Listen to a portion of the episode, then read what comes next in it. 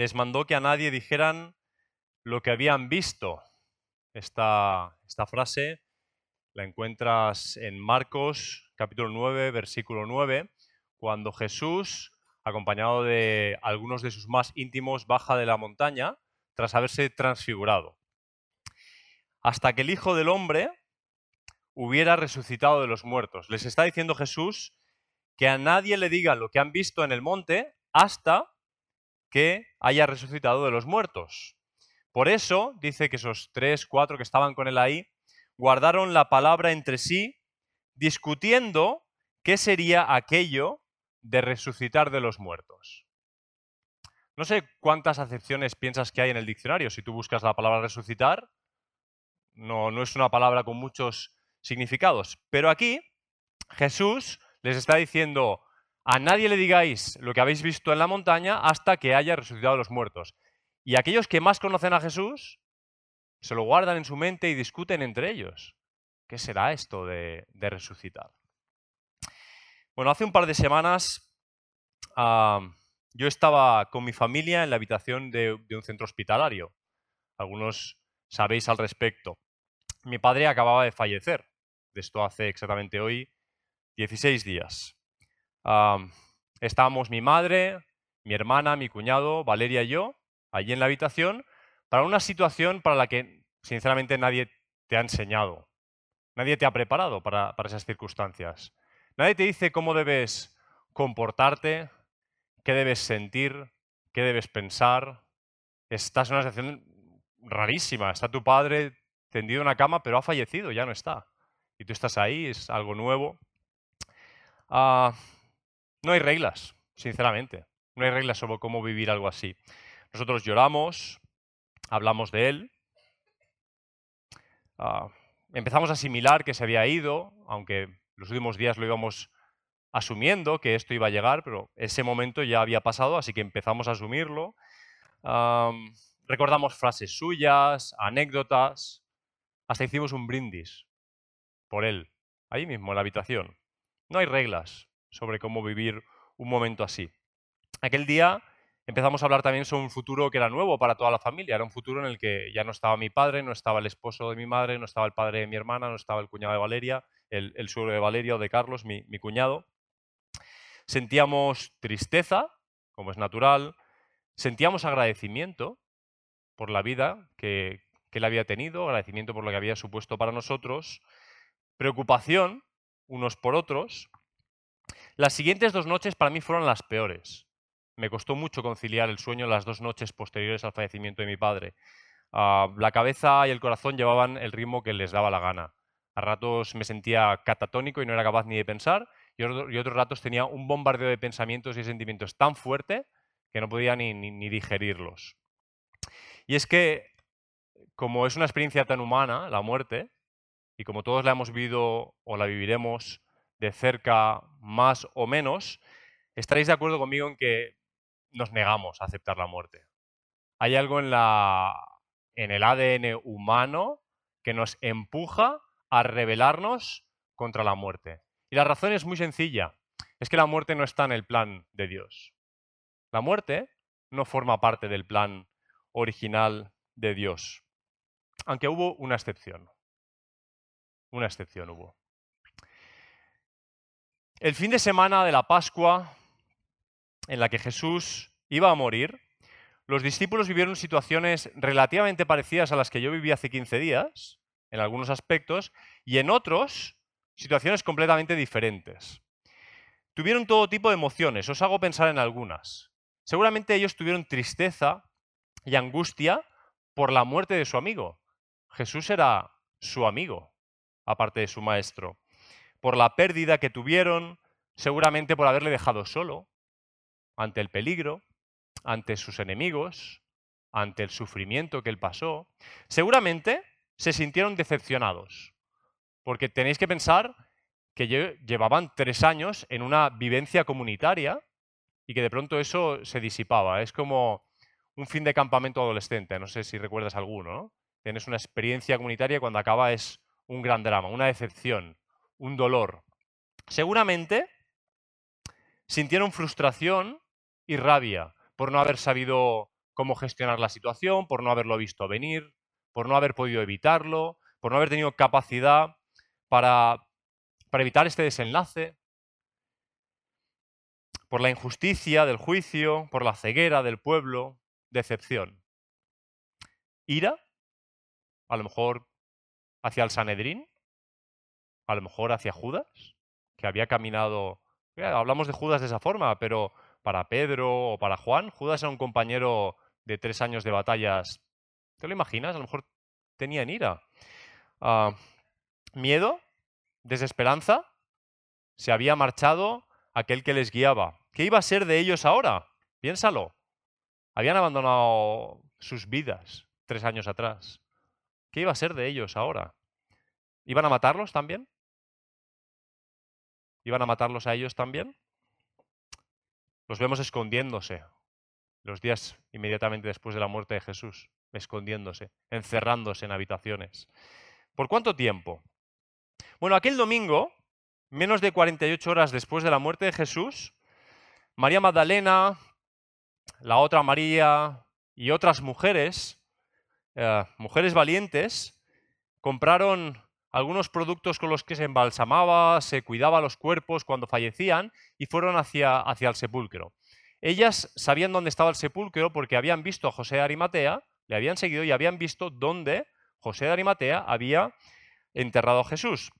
Era un tipo de tumba diferente a las que tenemos hoy, en la, excavada en una, en una piedra, de forma natural, un agujero excavado en una roca.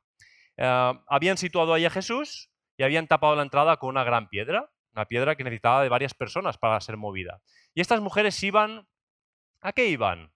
iban a ungir el cuerpo de Jesús. Es decir, no nos engañemos, estas mujeres no creían en la resurrección de Jesús. Creían que iban a ungir el cuerpo muerto de Jesús. Su gran preocupación aquella mañana era, ¿quién nos removerá la piedra? ¿Quién va a mover esa piedra para nosotros para que podamos acceder al cuerpo de Jesús y podamos ungirlo? La pregunta las delata. Ellas no estaban esperando lo que todos estáis esperando esta mañana, que es que hable de la resurrección. Ellas no estaban esperando eso. Es evidente que todos los acontecimientos de esa mañana rompieron los esquemas de muchas personas. Eh, no podemos detenernos en todos los detalles, pero sabéis, sabéis lo que sucedió y si leéis los evangelios veréis con algunos matices las cosas que sucedieron. Os las resumo rápidamente. Llegaron allí, la piedra ya estaba rodada o un ángel la desplazó, se encontraron la tumba vacía, quedaron sumamente desconcertadas. El texto no, te miente, no te engaña. Los evangelistas cuando escribieron no dijeron, y como ellas esperaban, Jesús había... No, no, quedaron desconcertadas. Y no pensando que Él había resucitado, sino pensando, ¿dónde está el cuerpo de Jesús? ¿Dónde está? ¿Por qué no está ahí? Salieron corriendo a buscar a los discípulos, a Pedro, a Juan y compañía, Imaginaos las carreras, el estrés. Eh, eh, dice que salían corriendo con gran gozo y gran temor. ¿Qué, montaña rusa de emociones? ¿Te, imaginas? Gran gozo y gran temor. No sabes, no sabes. No sabes si estás feliz, tienes miedo. Llegan allí, que no está el cuerpo, que no está el cuerpo. Cuidado, no que ha resucitado, que no está el cuerpo. ¿Dónde está? ¿Y sabéis qué piensan los discípulos? ¿Qué piensan los discípulos? Porque los discípulos habían caminado con Jesús tres años. Si te lees el Evangelio de Marcos con cuidado, verás que en el capítulo 8, capítulo 9 y capítulo 10, hasta tres veces, no una ni dos, tres, Jesús les va a decir a los discípulos, es necesario que vaya hacia Jerusalén, me van a coger, me van a golpear, me van a maltratar, como dicen los textos que ya conocéis, está diciéndoles estas cosas. Me van a matar, pero voy a resucitar. Tres veces. Además de la que os he mencionado al principio, a Pedro Juan en, la transfiguración. Bueno, pues si lees Lucas 24, se nos ha leído algún versículo ya, versículos 22 y 23, verás que Cleofás y otro de los discípulos de Jesús que iban para Emaús después de su muerte porque ya no había nada que hacer allí, porque Jesús había muerto. Pues vámonos para Emaús. Dicen, algunas mujeres entre nosotros nos asombraron después de ir temprano al sepulcro? Pues al no hallar el cuerpo, vinieron diciendo que habían visto una visión de ángeles, los cuales dijeron que él vive. ¿Quiénes dijeron que él vive? Los ángeles. Se lo dijeron a las mujeres, que se lo dijeron a los discípulos. Pero eso no hizo que los discípulos fueran corriendo al sepulcro encantados de que Jesús había resucitado. De hecho, fueron un par de ellos haciendo la carrera, Pedro y Juan, pero el resto, pues mira, estos dos estaban yendo para Emmaus. Porque es que estamos hablando de resucitar. No sé si...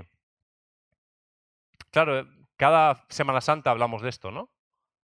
Lo hemos pensado tantas veces, pero estamos hablando de que un muerto vuelva a la vida. Mira, yo lo que viví en esa habitación fue único. Pero si había una cosa que no estaba esperando es que mi padre volviera a la vida en ese mismo momento. ¿Os imagináis? Si habéis vivido alguna situación con un padre, una madre, un conocido, un amigo, que esa persona volviera a la vida en ese mismo momento? Esto o lo ves o no te lo crees. Bueno, Jesús les decía que le era necesario resucitar. ¿Por qué necesario? ¿Qué significado tiene la resurrección? ¿Qué significa eso de resucitar de los muertos? Mira, los cristianos tenemos dos grandes momentos en el año, dos grandes celebraciones, que son las celebraciones que la cristiandad ha tenido históricamente, que son la Navidad y la Semana Santa. Y piensa en un momento al margen del consumismo eh, exagerado que tenemos en este primer mundo y demás, piensa en un momento el ambiente que se genera en estas celebraciones, porque es muy diferente, es curioso. Navidad, buen rollo, alegría, reconciliaciones, nos juntamos, hablamos del espíritu navideño. Ya no es algo de los cristianos, ya es algo que ha invadido la sociedad, la ha filtrado. Hay una actitud de Navidad. En Navidad no está permitido el mal rollo. Ahora, Semana Santa es casi lo contrario. Es mal rollismo, eh, depresión, tristeza, penitencia, sentimiento de culpa. ¿A qué responden? Pues hombre, la de la Navidad es evidente, el nacimiento de la esperanza. Es como, hay esperanza para el ser humano. Sin embargo, en Semana Santa, yo tengo entendido, leyendo los textos, que lo que celebramos es la muerte y la resurrección de Jesús. Pero lo que tú percibes en el ambiente de la celebración de Semana Santa, básicamente es la muerte de Jesús. ¿Dónde vemos en estas procesiones que vemos por España un reconocimiento de la resurrección de Jesús. Solo esa especie de penitencia, de castigo, de culpa. Pero si hay algo que diferencia a los discípulos de los no discípulos, no es ni la fe o creencia en el nacimiento de Jesús, que es históricamente comprobada, que tiene testimonios hasta el punto de que nadie con dos dedos de frente niega el nacimiento de Jesús, como nadie niega el nacimiento de Homero o nadie niega el nacimiento de Augusto César. Todo el mundo que va a una, biblioteca sabe que Jesús ha nacido. Por lo tanto, lo creemos. Y como creemos que ha nacido y conocemos un poquito de la experiencia humana, todos creemos que también ha muerto. Es más, históricamente la gente cree que Jesús murió en una cruz. A partir de ahí empiezan las diferencias. Y es que la única creencia propiamente distintiva de ser discípulo de Jesús es creer que ha resucitado también. Porque en el momento en el que también crees que ha resucitado, estás metiéndote de lleno en su identidad.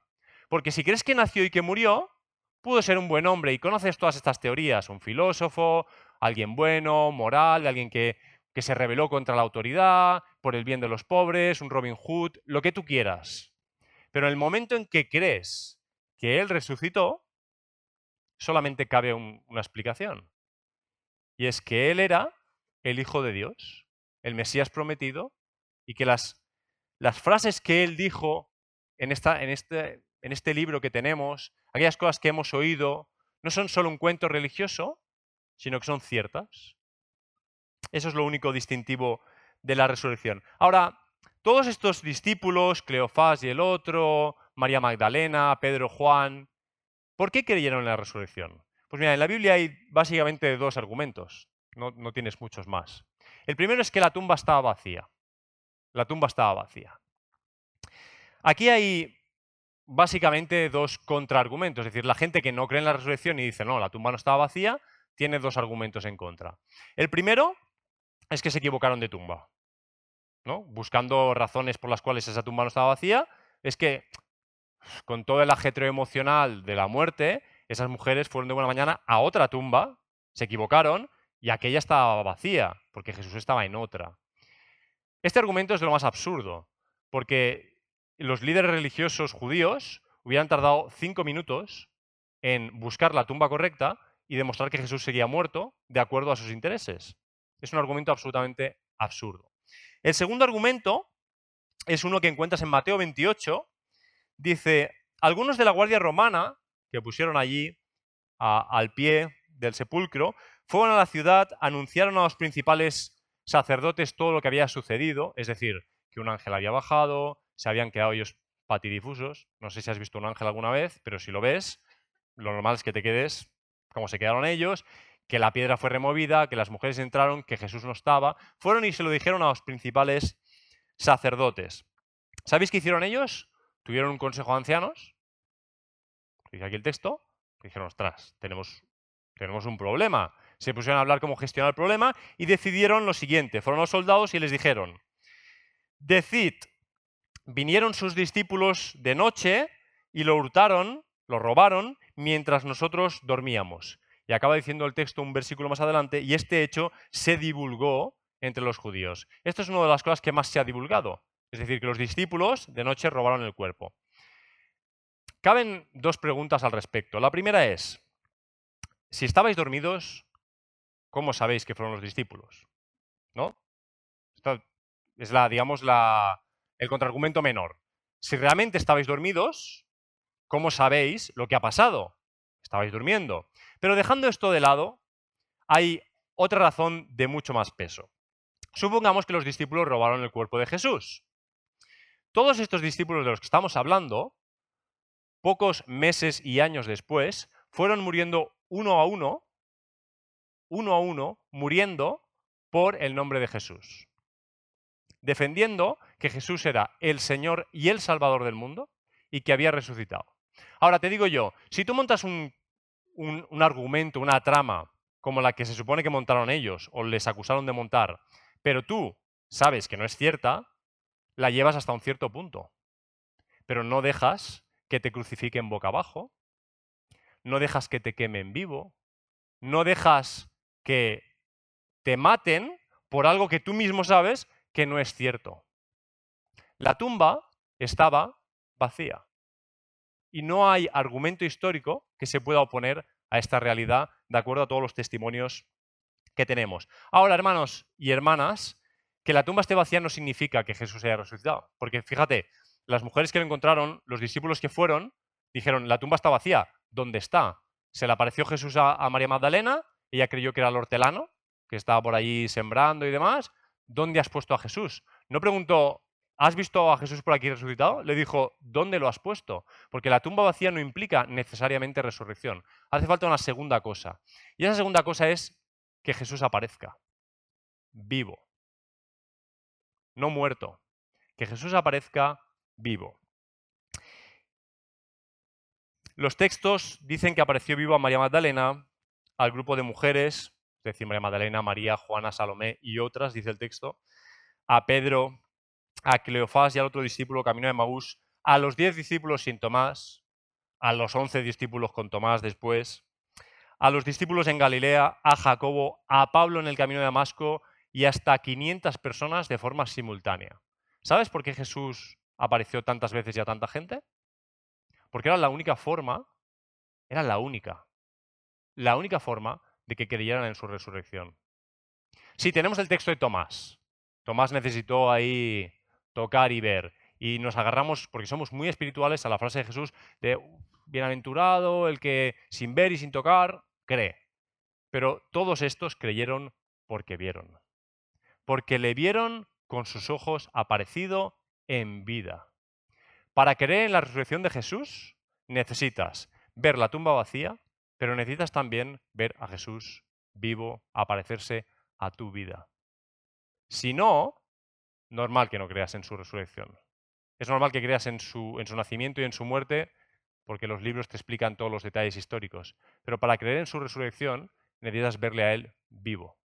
Si no, mi recomendación es que no te lo creas. No te lo creas. Vele a Él vivo. Y entonces cree. Mira, la resurrección lo cambia todo. Es algo identificativo de lo que es ser cristiano y ser discípulo porque lo cambia todo. Necesitaría varias medias horas para contártelo, todo lo que cambia, y me quedaría corto. Pero me gustaría resumirte por lo menos cinco mini cápsulas, de las que me han parecido más básicas, para que entiendas qué significa. ¿Recuerdas a los discípulos bajando del monte diciendo, ¿qué significará? Pues sí, la resurrección significa, si buscas un diccionario, volver a la vida. Re, volver a, sub, de sub, de debajo a la vida, levantarse. Resurrección, volver a la vida. Pero ¿qué significa que Jesús volviera a la vida? ¿Qué significado tiene eso? Cinco cosas te voy a decir brevemente. Te voy a leer cinco versículos y te las comento. Si Jesús no resucitó, tu fe es vana. En otros textos, a mí me gusta más porque es una palabra más moderna que vana, es inútil. In útil. Uno de los principales argumentos en contra del cristianismo es que esto es inútil. No sirve para nada ser cristiano. Creer no sirve para nada. Si Jesús no ha resucitado, efectivamente, la fe cristiana no es cristiana y es inútil. Y todavía, dice el texto en 1 Corintios 15 y 17, estás en tus pecados. Lo que significa que si Jesús ha resucitado, no estás en tus pecados. Jesús llevó tus pecados a la cruz. Hablamos mucho de la muerte. Los llevó a la cruz. El texto dice que los clavó allí.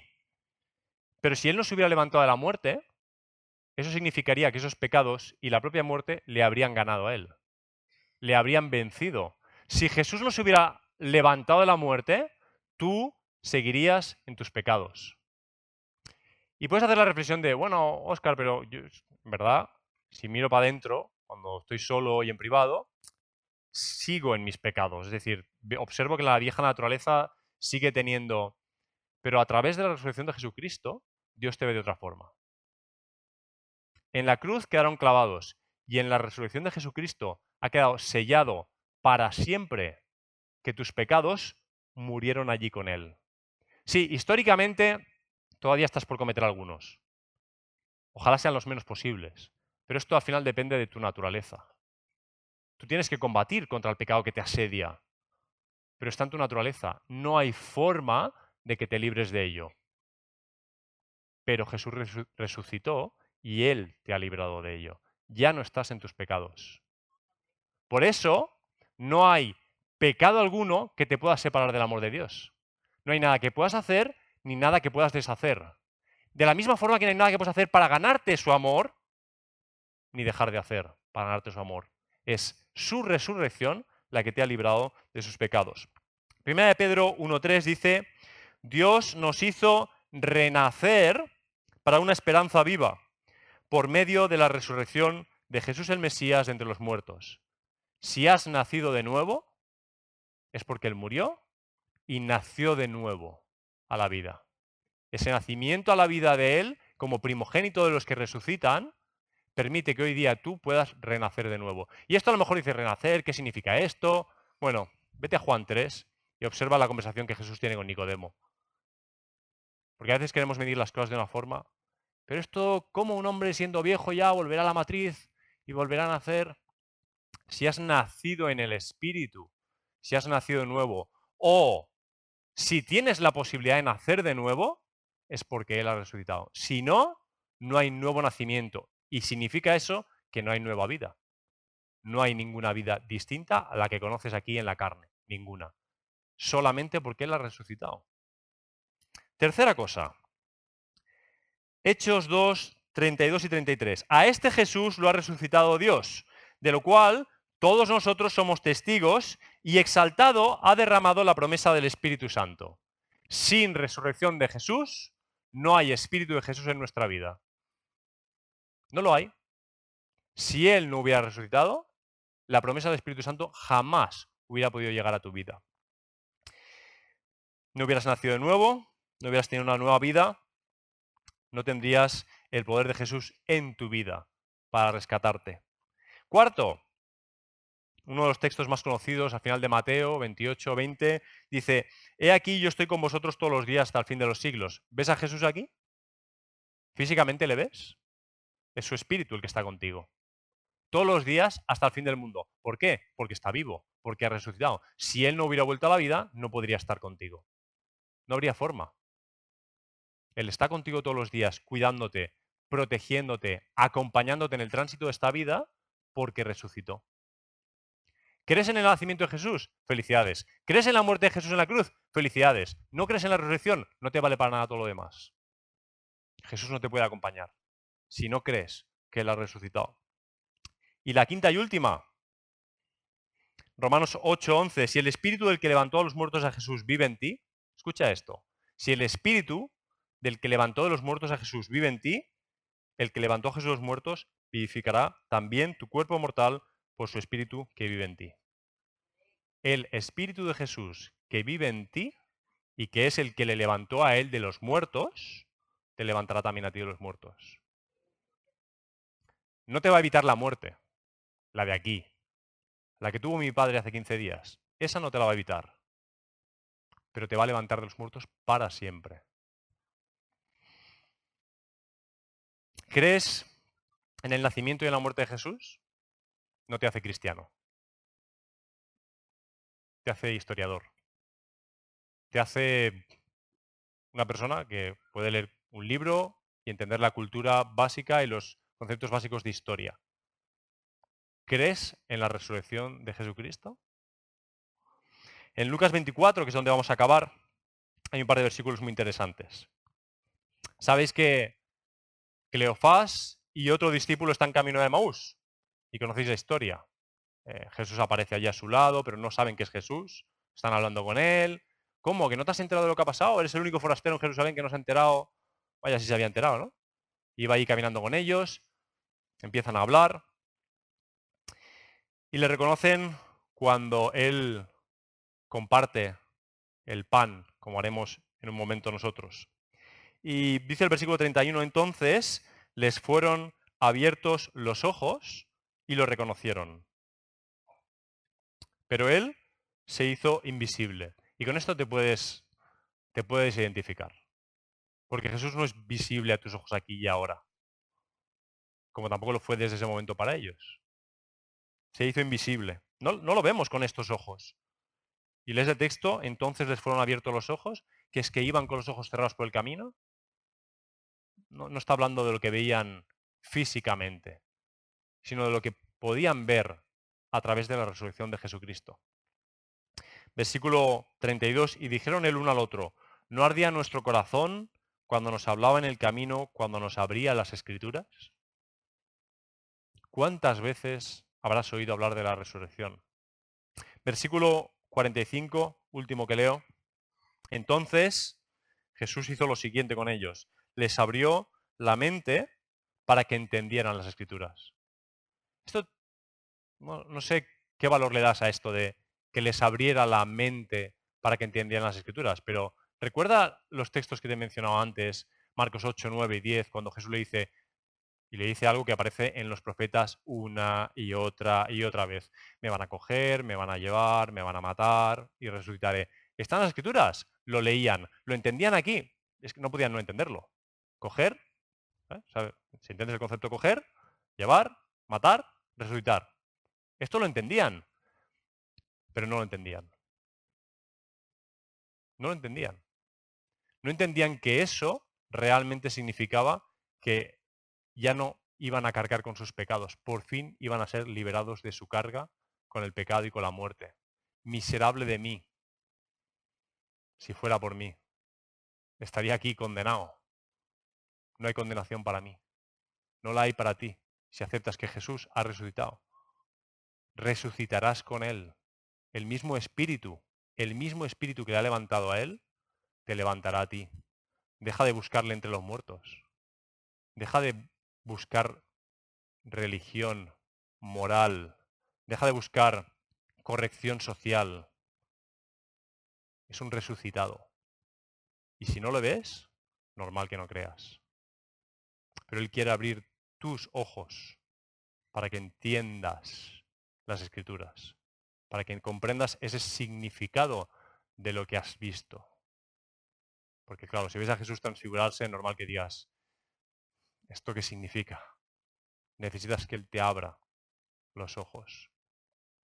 Vamos a orar y nos disponemos también para celebrar su resurrección a través de este recordatorio que Él mismo nos mandó.